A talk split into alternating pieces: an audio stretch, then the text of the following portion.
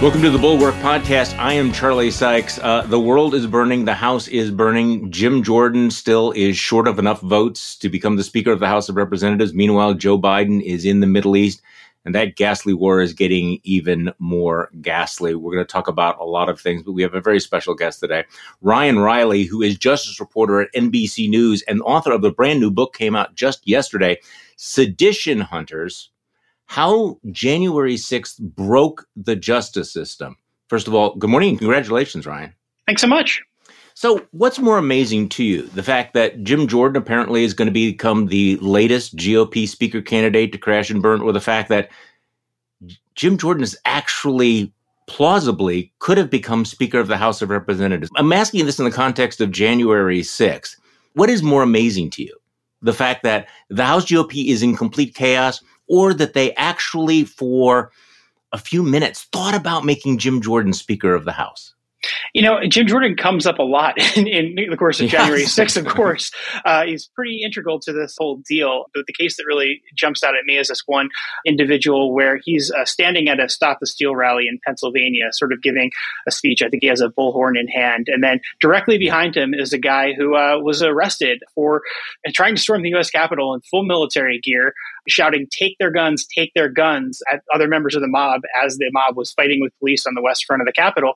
And then pepper sprayed officers. And, you know, he was also hanging out with Doug Mastriano, who was the, you know, GOP uh, gubernatorial candidate uh, in Pennsylvania. There are more than half a dozen photos of them together at different events. And it really is one of these things where how closely tied uh, you see these connections between people who stormed the Capitol and the Republican uh, leadership in the House of Representatives these days. It really is astonishing. It is astonishing, and you know, there's there's so much about this, and in your reporting that is just extraordinary. But what you just described, the the attempt to normalize what happened, the revisionist history, the fact that people like Jim Jordan, he was not the only Republican that voted against certifying the electoral votes, but Jim Jordan played a special role in this. I mean, he was more than just your your average run of the mill co-conspirator. I mean, he was out there, you know, obviously colluding with the Trump White House, you know, appearing at these stop the steal rallies, but we get so numb to all of this. The scene you just described Here's a man who came within a few votes of being Speaker of the House of Representatives, and he's appearing on stage with a violent insurrectionist.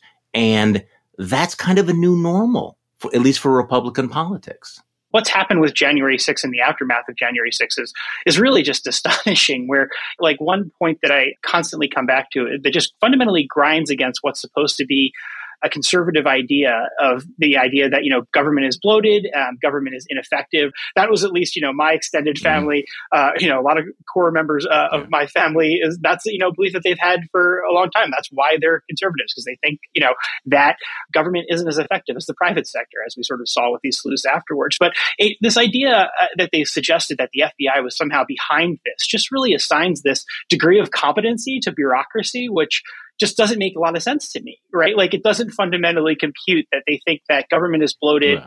and government's awful, but at the same time, they're just these masterminds and super geniuses who are able to pull off the perfect crime and manipulate all these people and put people in different spots and, well, sure. and leave no traces or any evidence. And it's just not what the facts are when you end up looking at all of these thousands of pages of documents and just see, wow, this bureaucracy right. really was weighing the FBI down both in the aftermath and afterwards. If you go deep down these rabbit holes of these conspiracy theories, and of course you have all of you know these dark forces, the deep state that are able to manipulate these things, you know, play five dimensional chess.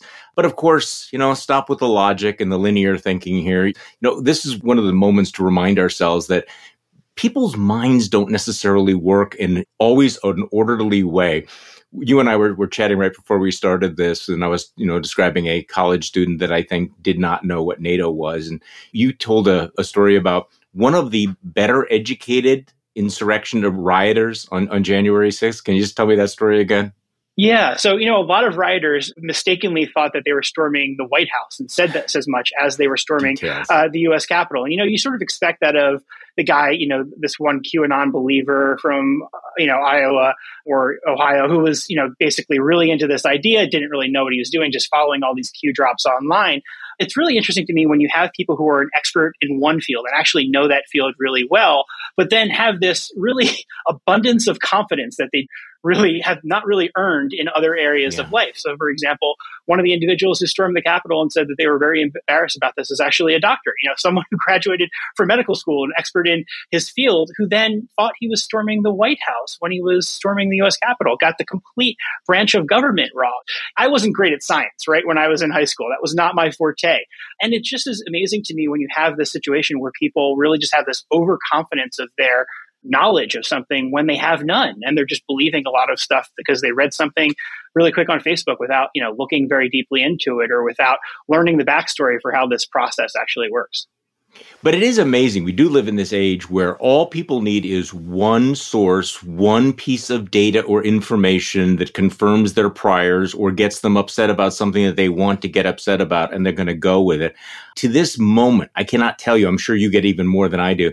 You know, the, the number of, of emails um, or social media posts that say, well, Charlie, when are you going to talk about Ray Epps? Ray Epps was behind the entire insurrection. Now, you and I know that that's been completely de- debunked, but we live in an age where everything is on the internet is on your permanent record, but it just never goes away. So any conspiracy theory that, that allows you to think about an event differently, no matter how much evidence there is, no matter how many thousands of pages there are, no matter how much videotape that we saw, people are going to believe what they want to believe. Yeah, you know, I've I've talked with my wife, who's uh, you know a therapist, about some of this, and that's convenient in the house. Yeah, it is very much so. Yeah. Very helpful in getting um, through this book.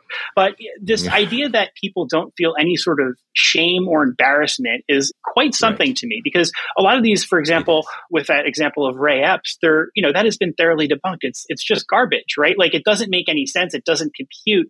But it's something that people will, to the core of their bones, defend. And the people who are saying this in the first place, that you know know this was all a setup that this person was encouraging etc will never take the l right. so to speak they'll never admit oh yeah that was dumb that was wrong i was incorrect on this and that yeah. was really what you would have to do if that person has been charged because just like take a step back for a second ray epps has now been charged now what people are saying is, oh, the charges weren't strong enough, and they just right. pivoted and said, wow, they really gave him a good deal, even though he hasn't been sentenced yet. We don't know what sort of sentence he's going to get, and even though really comparatively to what other people did, he really is kind of getting singled out, frankly. There are thousands of people who are on the grounds of the Capitol that day who are not yeah. going to ever be charged because uh, mostly the FBI is focused on people who either went inside or attacked officers or destroyed property. Ray Epps didn't do any of those things. He briefly and touched, he was also not working for the FBI. I mean, this, he was this, not I mean, I, I, I, I feel guilty even like you know giving a little bit of oxygen to this, but he was not. Do we know, by the way, why did they fixate on this guy? He was just sort of camera ready, right? The big thing was that the night before, on January 5th, he was talking about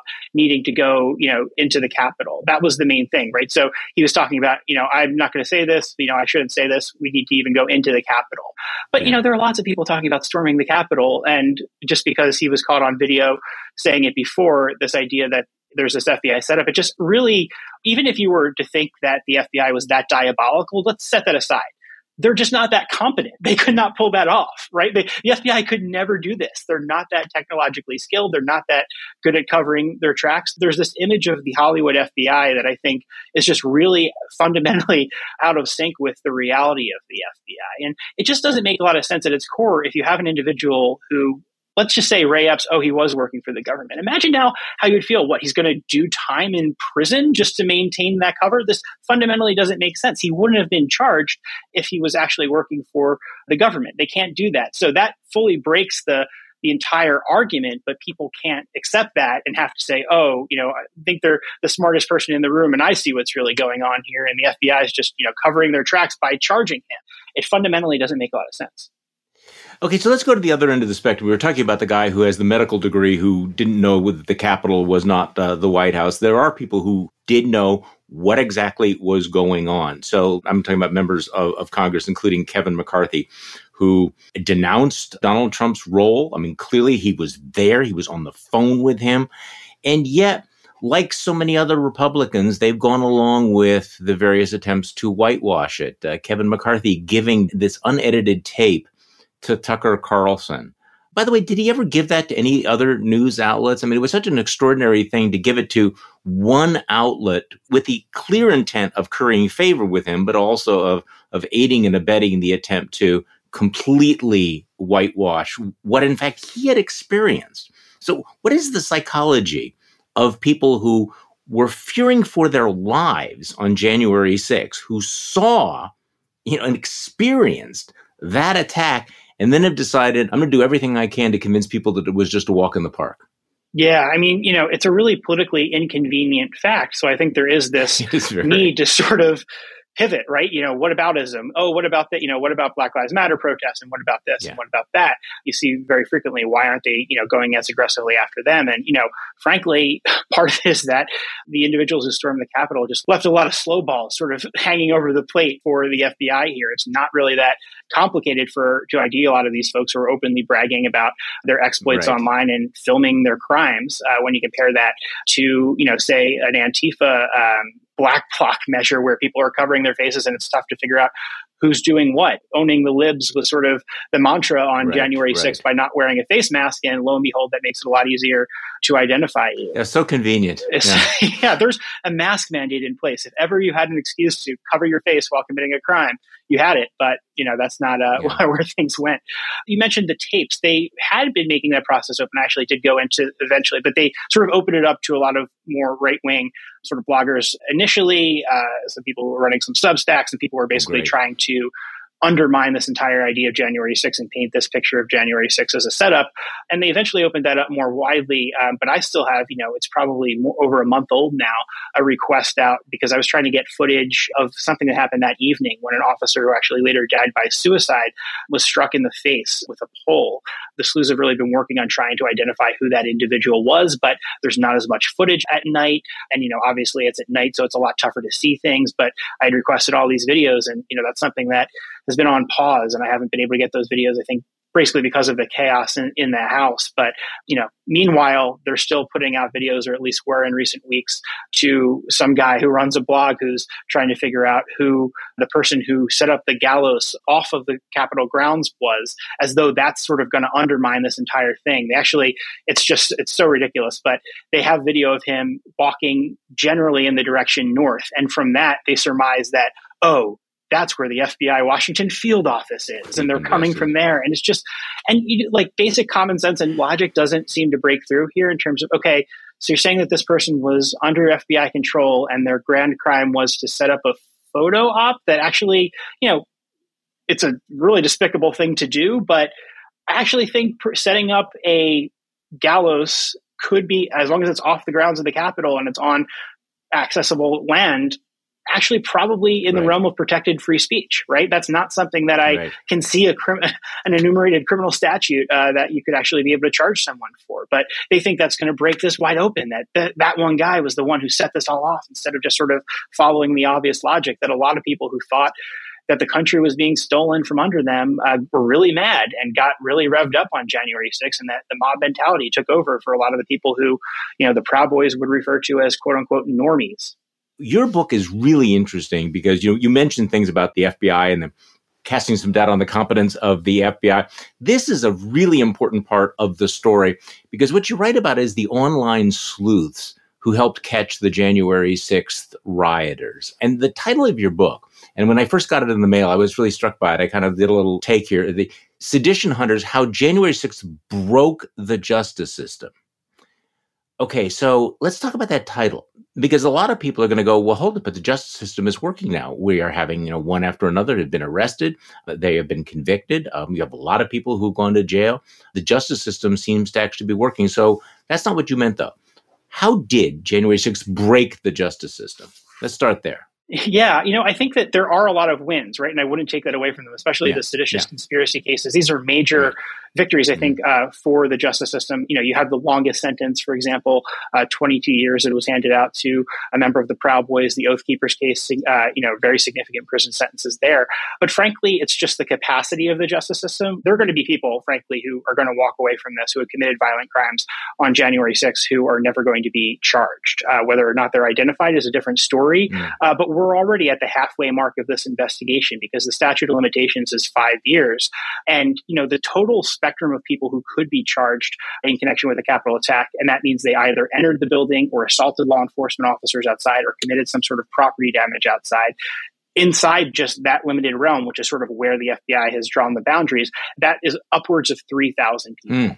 And today we have only 1,100, I say only, that's a lot of people, but 1,100 people who have been, been charged. And there are just hundreds of cases, in fact, more than a thousand cases that are identified right now that you could walk in and write up an affidavit uh, against somebody tomorrow. Most of those are identified, are people who are identified directly by the sleuths and sent into the FBI. So there are just all of these cases sitting out there, and the speed of these cases has really slowed down. And there are just people who are not going to ever ever be charged and who could be charged. And I think that that's really it's it's sort of the capacity for this. And it you know that also sort of reflects how the system was broken before January 6th because the fact that January 6th happened sort of shows how the intelligence community or the, the intelligence part of this justice system was broken because you just had these bureaucratic hurdles that were in the way of them actually preventing January 6th from taking place. That's what's really, really valuable about your book. That my takeaway was that if it had been just left up to the justice system, to the FBI, to the intelligence services, we wouldn't have really broken this case, would we? I mean, you tell the story that all of this footage from the cell phones on Twitter, along with the police officer body cams, the surveillance cameras from the attack, energized this online group of self appointed detectives who set out to find the identities of all of the rioters. And as you write in this book, this internet neighborhood watch became an invaluable resource to the FBI. I mean, this was I won't say it's the first one, but it was certainly the most dramatic crowdsourced investigation. This whole thing would not have played out that way if you hadn't had people sitting in their basement like you and I right now on their computers doing the work that the professionals either didn't know how to do or, or just didn't have the resources to do. So tell me a little bit about this this this online neighborhood watch that broke so many of these cases you know, it's funny, you know, with the, with the basement idea, it's one of the reasons I think a lot of the sleuths were really sort of uh, eager to talk to me was part of it to just sort of dispel this idea that, you know, they're sort of these losers in their mom's basement, right? Like, right, I think right, like a lot of these people, I, I talk about one of them, one of these guys, really successful guy, voted for Trump twice, right? And it plays a critical role in this online community. And the technological skills that people develop are really valuable. And a lot of these people have really, you know, rewarding family lives, rewarding careers, but have gotten really into this in a um, in a really really good at this. Really and it is like it. it is fascinating. Those yeah. things can keep you so, sort of going. So who are they? Give me a profile. I mean, how many people are we talking about and who are they? they're not the 500 pound guy sitting in his mom's basement. Okay, I get that. That's right. They obviously were very, very skilled. Yeah. And were able to do a lot of things that yeah. are pretty amazing. So very early on, there were actually some people from overseas who were really good at open source intelligence that were uh, involved in sort of documenting a lot of this. And but there's a ton of people basically who it's a really diverse group, frankly. Yeah. Uh, so I'll start with like one woman who you know just considered herself just you know a mom. Uh, that was her sort of full time job. She's from Pennsylvania. She lives near Hershey, and she just sort of got a message early on from a sedition hunters group, and she sort of just went to town on Facebook trying to identify this guy who was actually found inside inside uh, the U.S. Senate on January 6th. And this one wasn't the biggest mystery in the world because he was wearing actually the sweatshirt that belonged to his children's school, and it was a pretty small school. so she went backwards, worked backwards off of that, went to the Facebook page for the school, and basically just started looking at anyone who had ever liked or commented on any post from the school. Eventually found somebody. It was under the name of Zeeker really? Bozell. Clicked on that, and it was just like a snowman, but then it was a profile photo, but went even deeper on it. Then ended up figuring out that it was this individual called uh, Brent Bozell IV, who is actually, of course, uh, the son of Brent Bozell III, and sort of you know inherited a lot of this conservative movement back for the past more than century. So that was you know an individual who was identified. He's smashing in a window there when they first made entry to the Capitol. So it's been really fascinating to see how this is all come together. But then, you know, there are also people who just really used their technological skills um, on the other end. There's one, you know, dad um, uh, who, you know, from the South works for a major company, pretty successful. And he really just sort of has been really about archiving as much of this footage as he possibly can and just really gets into this. So, you know, dinner conversations with his wife now are talking about all of these different events on around January 6th. And, you know, obviously life sometimes sort of gets in the way. So he'll be able to do uh, more of this on some days than others. Sometimes he's busy with work. Sometimes he's busy with, with family, but he's really been archiving as much of this as he can. And in one instance found himself going down this rabbit hole, identifying someone who assaulted an officer that day and using facial recognition software ended up generating a lot of leads to pornographic websites. And before he knew it, he was looking through a lot of gay porn to find ultimately a man who assaulted officers. And uh, they've since sent that into the FBI. And you'll probably be hearing about that potentially, you know, next year or whenever the FBI gets around to finally oh, uh, bringing that case home. But you really just, you know, brought it beyond any reasonable doubt. And with, you know, able to match up some of these things that you knew about that individual with things that you could find out about them online. You know, freckles play a big role here, tattoos, all sorts of things that can be that little confirming piece of information. Often it's just who people were with. If you find one person, you know, there's no guarantee, even with a facial recognition match, perhaps, that this is that person. So how do you get yeah. that confirming factor? If they were with someone and you see them together at the Capitol on one day and then separately outside of that together at another point, you're good to go, right? Because that's double confirmation. If you have wow. two people who look similar and you find them in separate environments, then you've identified someone. And these are all amateur sleuths. I mean, what I thought was interesting is that, as you're right, they use their own vetting process before they turn things over to the FBI. You interviewed one individual, you write, they want to make sure that they're dotting all the I's, crossing all the T's to make sure that they are correct identifications. So, I mean, these people develop their own protocols for how to go on because obviously you know you don't want to go into the FBI with something half baked, something you don't actually understand. So, is there a network? Were they working together? Were they screen sharing? Was this group thing? How does it actually work? Yeah, a lot of it takes place in group chats. And I think, frankly, that's one of their sort of secret weapons, just that they can use some of these collaborative tools that are really available to everyone, whereas that's a little more complicated for the FBI, where you're talking about all these field offices where email is the primary source of communication between these different field offices. Uh, whereas, you know, they're just in these group chats chatting and they can organize them by hashtag and they can organize them by various subjects. So, you know, everyone gets sort of a, a nickname or a hashtag and everything that's found about them is dumped into one of these chats. It keeps it well organized.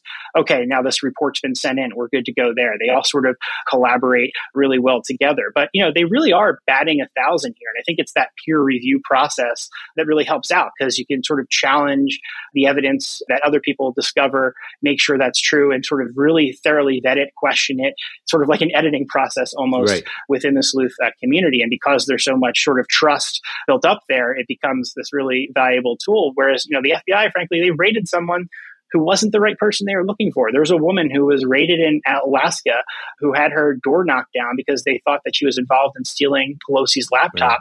Right. And after that happened, and this news story sort of blew up because the FBI raided the wrong woman who did not enter the Capitol, the sleuths ended up working on the woman that the FBI was actually looking for here and identified her lickety split within 30 minutes.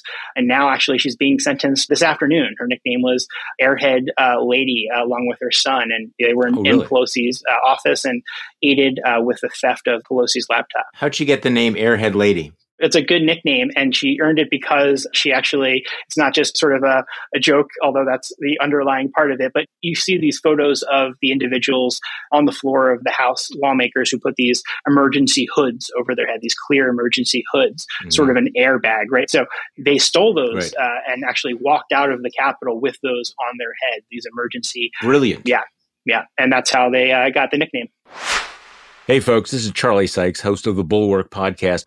We created the Bulwark to provide a platform for pro democracy voices on the center right and the center left for people who are tired of tribalism and who value truth and vigorous yet civil debate about politics and a lot more.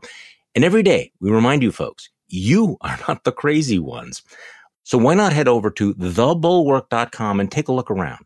Every day we produce newsletters and podcasts that will help you make sense of our politics and keep your sanity intact to get a daily dose of sanity in your inbox, why not try a Bulwark Plus membership free for the next 30 days? To claim this offer, go to thebulwark.com slash Charlie. That's thebulwark.com forward slash Charlie. We're going to get through this together. I promise. He's going back to this diverse group of, you know, anonymous Americans, you know, been working to do all this, you know, the, the range of skill sets that you, you describe. So, you know, in, in case you think that your 20 something year old daughter is wasting their time on dating apps. In fact, um, one of these 20 something year olds entrapped insurrectionist on a dating app. There's the mom who uses, you describe as her Facebook stalking skills in pursuit of justice. So, yeah we might think that, you know, people are wasting their time on all of this, but they become these valuable, valuable tools here.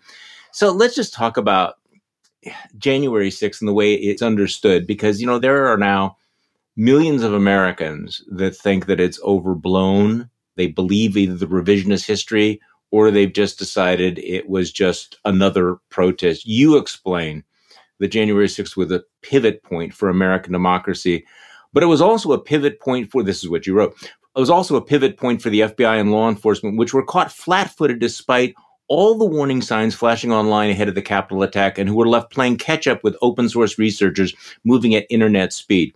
This is another one of the astonishing aspects of January 6th. How could they have been caught so flat footed? I mean, this is one of those moments where we have an assumption of our ability to anticipate and monitor something major. This was a huge intelligence failure. Yeah. You've looked at this. What happened? What broke down? Were we just never set up to do something like this? Did we never anticipate that something like this would happen? Was it a policy failure, a structure failure, a failure of, of individuals? What's your read? I think sort of all of the above. There's one example that this is just a sort of bureaucratic thing that's sort of a a head smacker. There was this contract that was set to expire um, involving Dataminr, this tool that the FBI had been using for years to sort of alert them of really bad rhetoric, um, what was bubbling online. It's actually a tool that a lot of newsrooms uh, use as well to sort of alert them of what's getting a lot of traction. You know, it, it's built a lot off of Twitter, mm. but it uses some other websites as well. Hmm. That contract, uh, a year before January 6th, so, you know, think December of 2019, comes up for renewal. You know, they open it up this process. They Dataminr gets underbid by another company called ZeroFox. So when does that contract expire? New Year's Eve of 2020, uh, just as when the clock hit midnight um, and we got into 2021, they no longer had access to that tool, and all of the other FBI sort of components that were built off of that underlying structure of Dataminr went offline, went kaput. So you see these emergency emails circulating because this was sort of something that they got blindsided by. The new company did not set them up with logins and did not sort of have a layover essentially to make sure this transition was smooth. And you know, the best that they could really hope for, even though they started paying for this tool on January 1st, was they were told, you know, we'll, we'll definitely get them before inauguration. You know, hopefully we can get them on the 6th uh, for uh, you, you guys. But you know, just look at that, right? You're talking about the last two weeks of December of 2020. You know, which is a time where there's a lot of other events going on. We sort of overlook it now, but there is this massive data breach, one of the biggest data breaches in uh, American history. There's also a bomb that went off in Nashville that didn't kill anyone, but that was something that the FBI surged a lot of resources to. Everyone went in, and that was just at the end of a hell of a year. And frankly, yeah. you know, government etc. You know, this would apply to journalists as well. Nobody's really firing on all cylinders, right? During those final weeks of December, it's sort of phone it in time. In retrospect, I think that's true. Yeah. Yeah. So I mean, just vacation. Yeah, it was a part of this. Well, you also, you know, talk about the technological capabilities of, of the FBI. You know, after September 11th, when you know the FBI realized that uh, their technology was outdated, that it was the high tech equivalent of the Stone Age. I think that's your description. In 2012, the FBI deploys this new computer system. But you write that while nearly every field office in the country was involved in the January 6th investigation, the FBI was drowning. And the Bureau was also impacted by the sizable percentage of agents sympathetic to the rioters. Okay, so we're talking about now post. So they're drowning in data, but how significant was that a problem? That in law enforcement, there were sympathizers for what happened on January 6th, which is really disturbing going forward, too. It is. And I think there are degrees of this, right? There are FBI agents who aren't just like, you know, necessarily gung ho Trump guys, but who also don't think that these cases should be a priority just because, you know, they're not used to working, say, misdemeanors. That's not typically something that the FBI does a lot of is work misdemeanor cases. And there was that sort of belief about this within the Bureau that they'd much rather be working what one uh, official called sexier cases, right? Sort of mm-hmm. whether that's international terrorism or sort of these harder yeah. gang cases a lot of this is because it's sort of coming down from the sluice now. The FBI agents are really just sort of there to to check a box and to sort of vet that information. It's not. You know, I set that aside in terms of the the uh, seditious conspiracy cases. The FBI did a lot of really thorough work mm. on those, but mm. some of these sort of more run of the mill ones, they're just sort of handed to them on a silver platter, and you know, it's not something that maybe you know gets your blood going. But there certainly is a lot of Trump sympathy within the bureau, and I think it's tough to think about that in the current political environment because we've had you know, I don't know how long, six, seven years now, uh, eight years now of Donald Trump saying that the FBI is out to get him. It's part of the deep state. But just fundamentally, if you look at, you know, the inputs to the FBI, it's more conservative leaning. It's a law enforcement organization. You know, it, military veterans have priority there. You can enter the FBI a little bit later if you're a military veteran than you otherwise could have. So when you're talking about the inputs there and you look at who uh, is within the FBI, it really is kind of more of a conservative uh, leaning organization. And I think that that's that's played out. And we've seen some of that bubble up into public, where you now have these quote unquote yeah. whistleblowers who have testified before the House about what their beliefs are about the January 6 cases, who've you know written books and have podcasts that are centered upon them being um, whistleblowers, quote unquote, about what was happening inside the FBI after January 6th. So going ahead, how this has changed everything. You know, one of the sleuths told you that the FBI computer system is is fucking stupid. Um, others said they needed to make sure the reports they sent to the FBI did not surpass the FBI's file size limit. So you point out one of the great innovations from this open source intelligence from the sleuths is the FBI didn't have to put all of their faith in them. The Bureau could simply vet the information themselves or verify through cell phones that the suspects were actually in the Capitol.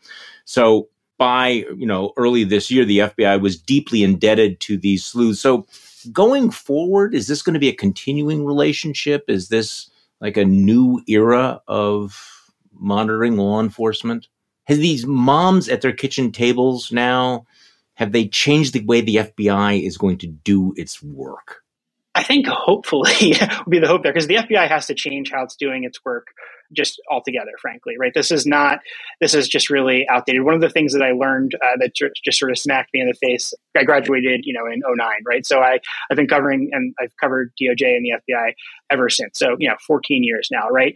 And when I was first starting out and up until a few years ago, when I emailed the FBI, there was, uh, it was typically the format was, you know, a name at ic.fbi.gov. And I never really knew what that stood for. I guess I probably thought maybe like intelligence community, some other acronym along those lines. And working on this book, I came uh, to learn that it actually stood for Internet Cafe. Oh, no. In, you know, from the days of dial up and AOL, oh, no. because this was, it was created at a time when you actually had to physically go to a separate room because their system wasn't hooked up to just the internet in general. So you had to go to this internet cafe within oh, your my. FBI field office to check into your electronic mail. And it just, it's, I think that that's really sort of what we're, what we're dealing with here. It's just when you have these massive contracts and to fix these systems, it just really just becomes bogged down in the bureaucracy and they're just not as nimble as a lot of these outside uh, groups can be. The First Amendment concerns are right. real here. And, you know, I, I think that that's going to be sort of a challenge going forward because the FBI just can't, shouldn't be collecting mass information on just protest, right? They shouldn't be doing a lot of the stuff that outsiders can, but that's really what's broken some of these cases open for the sleuths is they just, you know, they do some sort of search and then, okay, every, we're going to document everyone who is at this protest. And then if you see them at the Capitol and then you see them at a protest in the state capital and in their home state, then you already know, you know, okay, okay, this person is from Michigan. Who else can I connect them to? And that becomes a really right. quick lead. So a lot of this, uh, you know, stuff is stuff that the FBI shouldn't be keeping on their internal systems, but they could be looking out there on the World Wide Web. And the Boston Marathon bombing is one that really I think that could have been a lesson for the FBI because they were just flooded with all of this information. And ultimately, this is sort of a bad example of how this sleuthing can go bad because you had people on Reddit who were falsely accusing innocent people uh, of doing the wrong thing, and There's that real danger there, right? I yeah. Mean, yeah, and that ultimately is what spurred the FBI to put out photos of the actual suspects because they didn't want innocent people getting in the line of fire, so to speak. And that was what spurred. And then because of they put out those photos out, they actually got a tip from a family member. That's what led to the identification. But there could have been some lessons learned, and that was you know ten years ago now from that instance where they needed a better way of collecting all these digital materials not just leaving them sitting in an FBI inbox somewhere, in you know some some server somewhere, actually make them more accessible, more readily accessible, and searchable for the FBI because they really took the approach uh, to this case that was it was all about documents, and that's the you know multi million dollar contract that they handed out was for this product that could really well organize PDFs, and that's just not what January 6 was about. Give me the video. That's all the sleuths want. Every video you can possibly see because that's what really can break these cases open. Okay, so this seems related to it. I'm I'm hesitant to take us into a deeper area here, but but help me out here, Ryan, because a lot of this is about the information age, the flood of information. You you write the internet was both to blame for January 6th and responsible for help solving. It's also just changed the way that we deal with information and with truth. And so I'm not asking for any reporting here or any decision. I I think millions of people this morning, today, we're watching what's going on in the Middle East. We're watching this horrific bombing of a hospital Palestinians are saying 500 people were killed. They are blaming Israel. Israel is coming out with data and video saying, no, it was Islamic Jihad. We did not bomb this hospital. But it's one of those moments where the information is, the facts have a hard time catching up with the spin. I think a lot of the media went with the original claims from the Palestinians. This was an Israeli bombing. I guess cutting through all of it is how the fuck do we know who to believe anymore? How do we? Because, and the stakes are so high because the whole world is on fire. There's going to be retaliation. People will die because of these narratives that are going to be spread about all of this. The Israelis are trying to say, and Joe Biden apparently believes them, that this was not the Israelis. But how do you catch up? when you have these vast resources and people who are committed to putting out disinformation, misinformation, ambiguous information. Do you know what I'm getting at? I mean, I'm not asking for a definitive answer, but it, but I mean, this is this moment where we have lived through the annihilation of truth, where you just don't know who to believe for so long, and now we're faced with life or death decisions on all of this. How do we know who to believe anymore, Ryan? And is it going to get worse? It's really tough, and frankly, I do think you know it, it can get a lot worse from here because I think that's it's a unique scenario where you have different parties claiming different things and you know whatever value you want to assign to sort of both sides there and you can sort of weigh them i think you know obviously a lot of mistakes were made in the reporting yesterday uh, but i think that you know overall yeah. if you're just sort of broaden out the tools for creating disinformation are getting more complicated especially with these sort of ai creations that could fool well intentioned, reasonable people, um, not just sort of the most yeah. gullible people in the yeah. world. They can they can trick you. You I could be fooled by AI, right? That other people can be fooled by AI. This isn't some you know crazy right. email that your uncle's forwarding about what Hillary Clinton did, right? These are real looking things. They're not on their face ridiculous. And I think that that's sort of what is interesting with January 6th because there's so many things that to me, and I right. think that, you know, to a lot of, a lot of people were just on their face ridiculous, like a lot of these claims and just logic doesn't work here when you're talking about a multi-state criminal operation operated by right. dastardly Democrats to steal, you know, hundreds of thousands of votes across several states. It's it's too big of a conspiracy that can't actually take place. They're not that competent again. Yeah. But you know, it's tougher when you're talking about these sort of more complicated tools that really can trick people, and especially when you're in an environment with X, for example, where people are incentivized exactly. because they payment structure uh, to actually fool people and trick people and promote misinformation because they actually get a paycheck showing up uh, if they, the more views they get. And you have this sort of universal skepticism now because there was maybe once a time where if I showed you a photograph or if I showed you the video of what actually happened, you'd go, okay, now I know what actually happened. People now and going forward, even when you show them the video proof, this happened. This person did this thing. They won't necessarily believe it. They'll think that it's fake, and it might yeah. be fake. I mean, this is this is the problem that we face now. And I'll I'll confess to you, this morning as I was reading through, trying to figure out what actually happened, I found myself, and I I, I think probably the Israelis are telling the truth. But I also know that I want the Israelis to be telling the truth. This is the problem is that people now essentially decide whose side are they on and therefore they want to believe them. Do I have the capacity to tell you right now what actually happened? No, but you can see that people are already sorting themselves out. Some of them based on the evidence, some of them based on what they want the evidence to be. And I just think this is a very dangerous. I mean, and we've lived through January 6th. And, you know, as I'm reading your book, I'm thinking January 6th was just a dry run for what's going to happen, especially with all of the things you described you know, suddenly my silly education, my major, uh, media studies, you know, one of those goofy liberal arts terms uh, isn't uh, so out the door anymore because I really do think that, you know, these hmm. critical media skills and critical hmm. thinking skills are so essential uh, to the reality where we are today because you have to be able to challenge your own biases, to check with other people to really vet these sources and rely on reliable sources of information. Um, you know, as much as you can sort of disparage uh, the media overall, at least when you have someone who's grounded in reality and there's consequences for them just putting out putting out garbage. And that's, you know, one of the things that is just right. so frustrating when you have people who don't have that, you know, don't have any repercussions for putting out information, don't have right. any, you know, blowback. And just like the core sense of also embarrassment when you put out a lot of this stuff. I would be I would be so embarrassed if I leaned into humiliated. Humiliated. If I like yeah. I probably yeah. would, you know, crawl into a hole if I were saying this guy's responsible for January 6th and he's an FBI informant and then the FBI charged him, right? And then he was charged with a federal crime. Oh, how embarrassing, gutting, devastating. But that's not the situation situation we're in, people can just very easily pivot and say, "Oh no, I was still right," and sort of try to save face. And you know, the the toughest thing right. now is figuring out who actually believes the garbage and who is just oh, saying the garbage because it's politically right. expedient. And there's not necessarily a red line between those two. I mean, the way the way yeah. people's minds mm-hmm. work. You know, I understand that people, you know, in in the age of whataboutism, will say, "Well, look, here's this report." You know, you say we need to find sources that we trust. Well, here's where the BBC or NBC or the Washington Post got the story wrong the key, I think, red line has to be when people get it wrong, as inevitably they will because we are human beings, do they correct it? Do they say, we were wrong, we are sorry, or do they double down on it? Mm-hmm. And I would think that, that one of the you know life lessons would be that if somebody has lied to you, and then when they're caught lying, do not apologize, do not correct it then you don't regard them as a credible source ever again.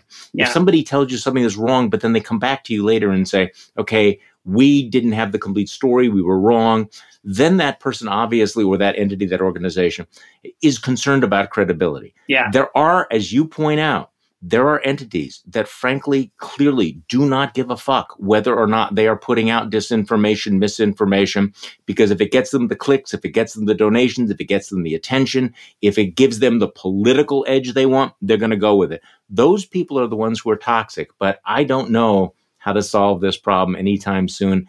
And my sense, I mean, it was bad in 2017. It's exponentially worse now.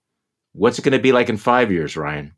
Especially with AI and I think also just people getting hit with so much information, right? You even talk to reasonably well informed people who are yeah. paying more attention to the news than your average American. And they're like, what trial is this yeah. again? Which one is this with Trump? Like, you know, know. It, people get very easily lost. And sometimes you have to remind yourself and you're like, wait, what happened in this case? When's this one happening? It's a lot of information that you're sort of getting, you're getting blasted with. And it's a lot for people to handle. And I think those, you know, those deep fakes are going to be really troublesome when they ultimately hit. And, you know, whenever I get frustrated, I guess with any of my jobs that I've had, it, it's something I think about now where it's like, ah, getting these stories through and how difficult it is, especially in some of these cases where I identified mm-hmm. someone before they were arrested by the FBI, the amount of internal vetting that that had to go through gosh to like get to publication whether it be with a standards desk or whether it be um, with legal and make sure every right. i is dotted and, and, and, t is crossed in those mm-hmm. cases uh, it was just it was extraordinary but it's also it shows that you know there is responsibility and frankly you know we see stuff with like the dominion settlement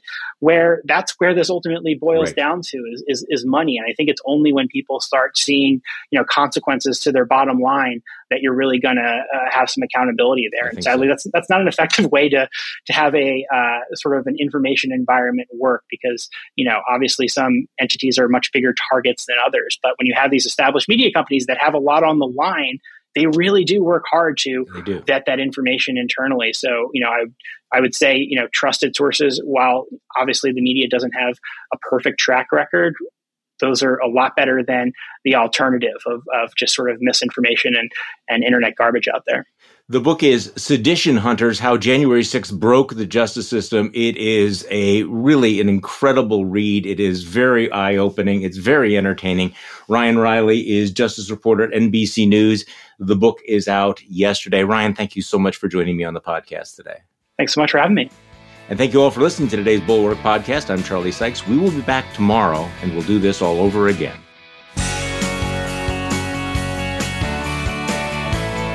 The Bulwark podcast is produced by Katie Cooper and engineered and edited by Jason Brown.